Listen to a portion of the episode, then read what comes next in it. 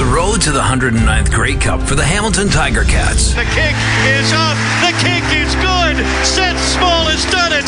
The Tiger Cats have won. Can be heard daily here on the Ticats Audio Network.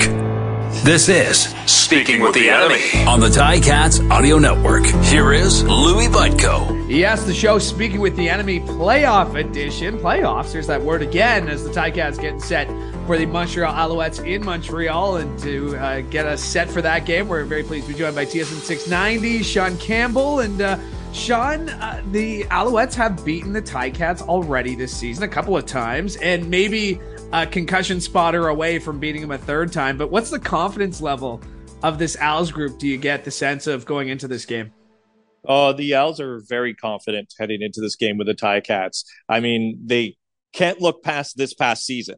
If they look uh, to any playoff matchup in the last couple of decades, uh, that confidence will disappear. But the confidence with this group, knowing that they're a different team that has faced the Ticats in the past before, they are very confident. They had a players only meeting this week, and it wasn't because you know anything was wrong. You know, the players only meeting is like we need to fix this. That wasn't the case. They were like, hey, we're gonna have a players only meeting. Let's see what we want to do and what we want to accomplish. And the players came out of that with this whole new sense of uh, understanding who they are and what they want to establish in these playoffs. Uh, the Alouettes have been one of those teams like Hamilton. You could even put Ottawa and Toronto in that mix in the East Division that have had some highs and some lows. But I do believe they are confident in their game against Hamilton this weekend.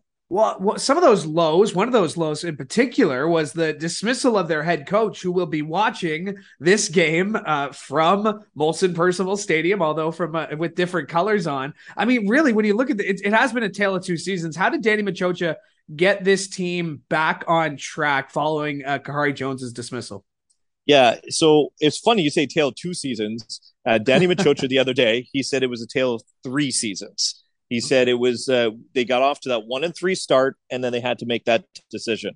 Uh, sorry, I said it was Danny Maciocia that said it. It was their president Mario Cecchini. Mm-hmm. It was President Mario Cecchini. He says in discussions with Danny, we say it's a tale of three seasons. So uh, sorry, I just want to get that quote right uh, because we we chatted with Mario Cecchini on our show yesterday as we were uh, covering practice uh, under strict observations that we were not allowed to talk about the plays that they were practicing. Yes. Um, good old closed practices uh, this time of year. You know, yeah. cover your eyes. I don't know what I'm watching. Yeah, yeah, yeah. I get you. I hear you. yeah. So, so he said it was the the first uh, one and three start and the difficult decision that they had to make around Khari Jones. No one in this organization doesn't like Kahari. I think anybody who has come across with him in the Hamilton organization knows that this this is a great A human. This is a great guy. So that felt bad. Then they they continued and then they had another one and three stretch of games, and they sat in two and six. As uh, Maciocia and, and Cecchini put it, that was the adjustment period, trying to establish uh, new elements in offense, trying to establish new elements on defense because Barron Miles left,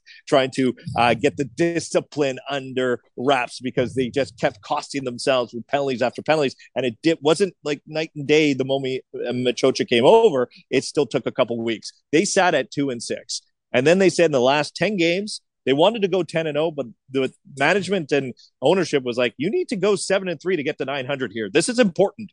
And they did. They went 7 and 3. So then that last tail of the season is who they really think they are.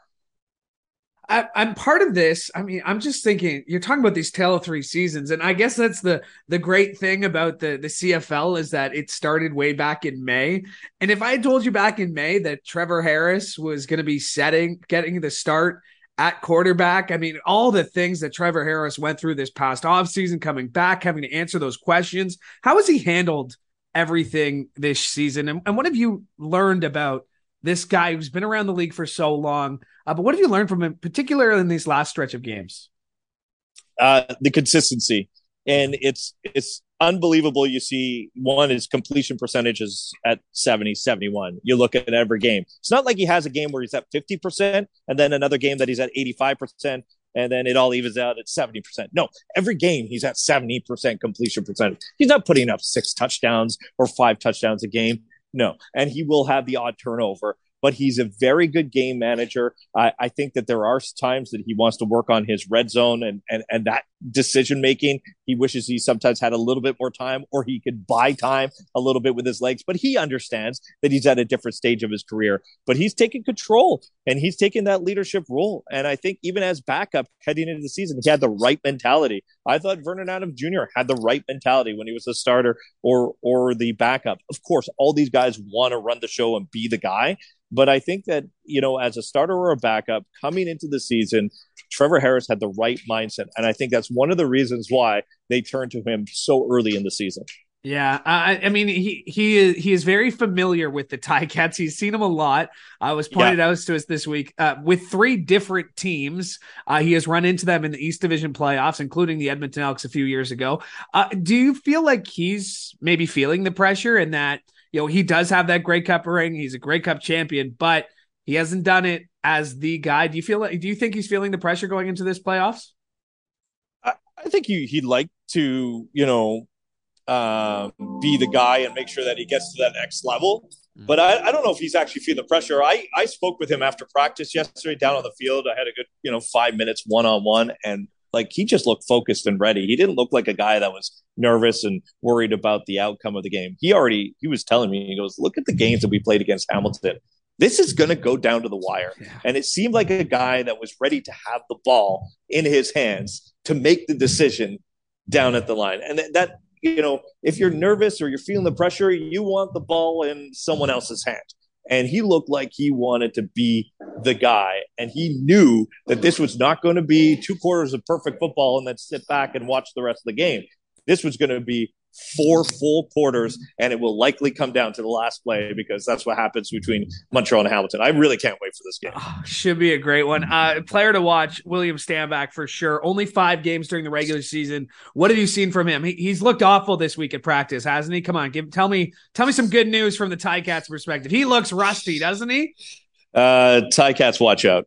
Okay, like this this guy and, and here's here's the big thing okay? I understand he got hurt in the first game of the season and then he had all this time off and he's come back. The alouettes have slow played this. They really really have. Since he's come back they play three running backs. They've limited his touches when he played those two games against ottawa uh, to 10 about 10 touches a, a, a game. And then uh, he got more in the third game and he only played half the game last week against toronto just to keep him fresh. But every single game. Don't look at the yards. Hmm. Don't just look at the yards and say every single game. There's another gear on this guy. This guy does not have three months of a CFL grind of the season on his back. He is a guy that's about to hit his stride, and he he had big expectations this year. He wanted 2,000 yards. He wanted to be the most outstanding player. That was taken away from him. He wants something else, and that's the Grey Cup right now. So I be very careful about what Will Stanback's going to do this weekend. Well, never underestimate the uh, a running back who has missed games. You know, I go back to obviously not a great comparison, but Andrew Harris had to sit out a few games back in 2019. Uh, and we all know what he did to the Ticats uh, that season in the in the postseason, including the Grey Cup. Uh, Eugene Lewis, obviously, he has the Ticats number. It seems like every single time. You know, even last game, he didn't put up a lot of yards, but he did finish with two touchdowns. And he comes up clutch for this team. You know, those those third down conversions in the fourth quarter. If the Tie Ticats shut him down, what's the what's the rest of the receiving? Uh, I know they're not going to shut him down, but if they do slow him down, what's the rest of the receiving game look like this week? Yeah, so there's there's there's the the big factor that could be. I understand that in the trenches, can the Owls stop the the pass rush of the Hamilton? Uh, you know, can Will Stanback, find his groove? Will Trevor Harris not have any turnovers? But to me, it's the decisions that Hamilton's going to be making defensively around Eugene Lewis. Any play that he's in one on one coverage, I expect the ball to go to him. I really do. And I, I, expect Hamilton, for the most part, to double up on Eugene Lewis. That puts pressure on the rest of the receiving core, like you said. They lost Reggie White Jr., their their number two receiver, uh, a couple weeks ago, and the rookie Tyson Philpott is filling in. Dynamic, yes, but brand new position late in the season, uh, brand new responsibilities. But over the last two to three weeks, Jake Wieneke is starting to look like Jake Wieneke of last year, yeah. where he was one of the top guys in receptions, top guys in uh, touchdowns. He was not the same Jake Wieneke to start things off. He had a hamstring injury, it slowed him up. Uh, they turned to Reggie White Jr. a little bit more than they turned to Reggie uh, to Jake Wieneke. But there has been a pro, uh, progress on those second downs and eight, those second downs and ten. Jake Wieneke is coming up with big catches. He has limited amount of catches this year, but it seems like every catch he makes is important. And he had a hundred yard game the other uh, couple weeks ago. This is a player that I think could have a big impact on this game because of the double team. I think the Owls are expecting on Eugene Lewis. Uh, Montreal is always such a tough place to play. We hear that from guys all the time here in Hamilton. Uh, in the playoffs, it's been a while. Um, what does it mean for this city to host a home playoff game. It's not the East Final, but it's still a home playoff game. What does it mean? Uh, and, and, what are you expecting out of that crowd come Sunday? Yeah, I think it means a lot to the organization. They, you know, the gate revenue lost season. This is a an organization with the owner question marks, if you want to put it that way, and making uh, money uh, with a football team in the CFL in Montreal is not something that's very easy. So for the organization, it is huge. Already over uh, twenty thousand, expecting a sellout, uh, just a couple thousand away from getting that sellout. I, I there's no doubt in my mind that that's going to happen. Uh, the last few crowds have been amazing, and the games, win or lose for the Owls, have been close, and that's what brings people back. Is that they're bringing an entertaining style of football. And uh, these uh, Owls fans, when they come out in numbers, Montreal knows how to put on a show, knows how to support their team. It's a small stadium, it's quaint, it's tightly packed, uh, and it's supposed to be. You know, it might rain, but yeah. the weather's supposed to be real nice. We've I mean, I have not, you know, I've I've gone to every single Owls game this year, and this is home or away. Ooh, there has not been one bad weather game. Uh, the the it's we're in November, and I was out in a t-shirt on the field at practice yesterday. So uh, that's the kind of atmosphere that puts people in a good mood. I'm expecting a great crowd on Sunday. Yeah, it should should be absolutely fantastic, and uh, and and I mean maybe with the with the Canadiens where they are right now, is this an opportunity for you know Montreal for the Alouettes to really be the team right now? I mean, it uh, I feel like a deep playoff run would go a long way for this organization in that city. Uh, I think about that all the time. Uh, yeah. I always say in the months of July and August, the Alouettes and CF Montreal, that's your window. Maybe even a bit in September. If you go on a bit of a run and August and September before the Canadiens take all the news cycles away. That is your chance. But, uh, you know, the one thing that Montrealers will do, they will come out for winners. The CF Montreal finished second in their conference and down the stretch, every single game besides one horrendous weather game uh, was sold out at uh, Saputo Stadium. Down the stretch as the Owls started to win, and you look at the numbers attendance wise, they were at 13, 14, 15 when they were at two and six. They got they started winning. They went seven wins and three down the stretch uh, in their last ten. You're getting 19, 20, 21,000 every game. It, Montreal will come out if you win. Uh, so, yeah, this is a big, big selling point for the organization uh, this weekend. And getting a win at home would do a lot of good heading towards next season's, uh, you know, uh, ticket sales for, for season tickets and bringing people back. Well, Sean, this show is called Speaking with the Enemy. So, unfortunately, I'm not sure if you're going to have a lot of people nodding their head in agreement uh, with you on that last one, but I appreciate that you made the point. That's what we bring you on here for. Yeah, no problem. I, I, enjoy I, I, enjoy coming on. Yeah, absolutely. I know you're a busy man. Uh, you got Laval trying to get uh, back on the uh, a winning note. Uh, a tough loss to the Marlies. How do you see them shaking back out this weekend? Yeah, they got uh, the Marlies and Lehigh Valley uh, back to back, so uh, it's going to be uh, tough for them. They got to figure out some way somehow to um, you know, just find a little consistency out there. Maybe they were hoping uh, to get Hamilton's own uh, hmm. Arber Xhekaj back in uh, Laval, but that doesn't seem the case. He's, it, he's, just running the show out in Montreal. Took my last question right. How how much is Montreal loving this guy? Wi-Fi. Uh, they loved him here, and you know he was only here in Hamilton for a little bit. Obviously, was traded, uh, but a Hamilton boy. Uh, I, I, get the sense uh, he's he's already a fan favorite there oh it's just you you just once and you know everybody i kind of laugh this right?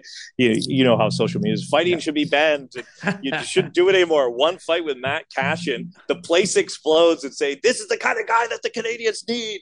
And not that it's the only thing he does is fighting but he was on the second power play unit the other day Uh, he's doing a lot, a lot of good things uh, for the Canadiens. So yeah, he's uh, he's a fan favorite, and Habs fans will be upset if he ever showed up in Laval. But I'd be happy to see him for a game or two. But I mean, not not not for his sake, but that would be for my sake. Well, I know minority Canadiens owner Michael Andlauer happy to see him in the red and white. uh, we are too. Uh, Sean, I know you're a busy man, so thank you so much for making the time this afternoon. Thank you, thank you.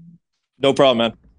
My thanks to Sean Campbell for joining me today. He's the play-by-play voice of the Montreal Alouettes on TSN 690, and my thanks to you as well.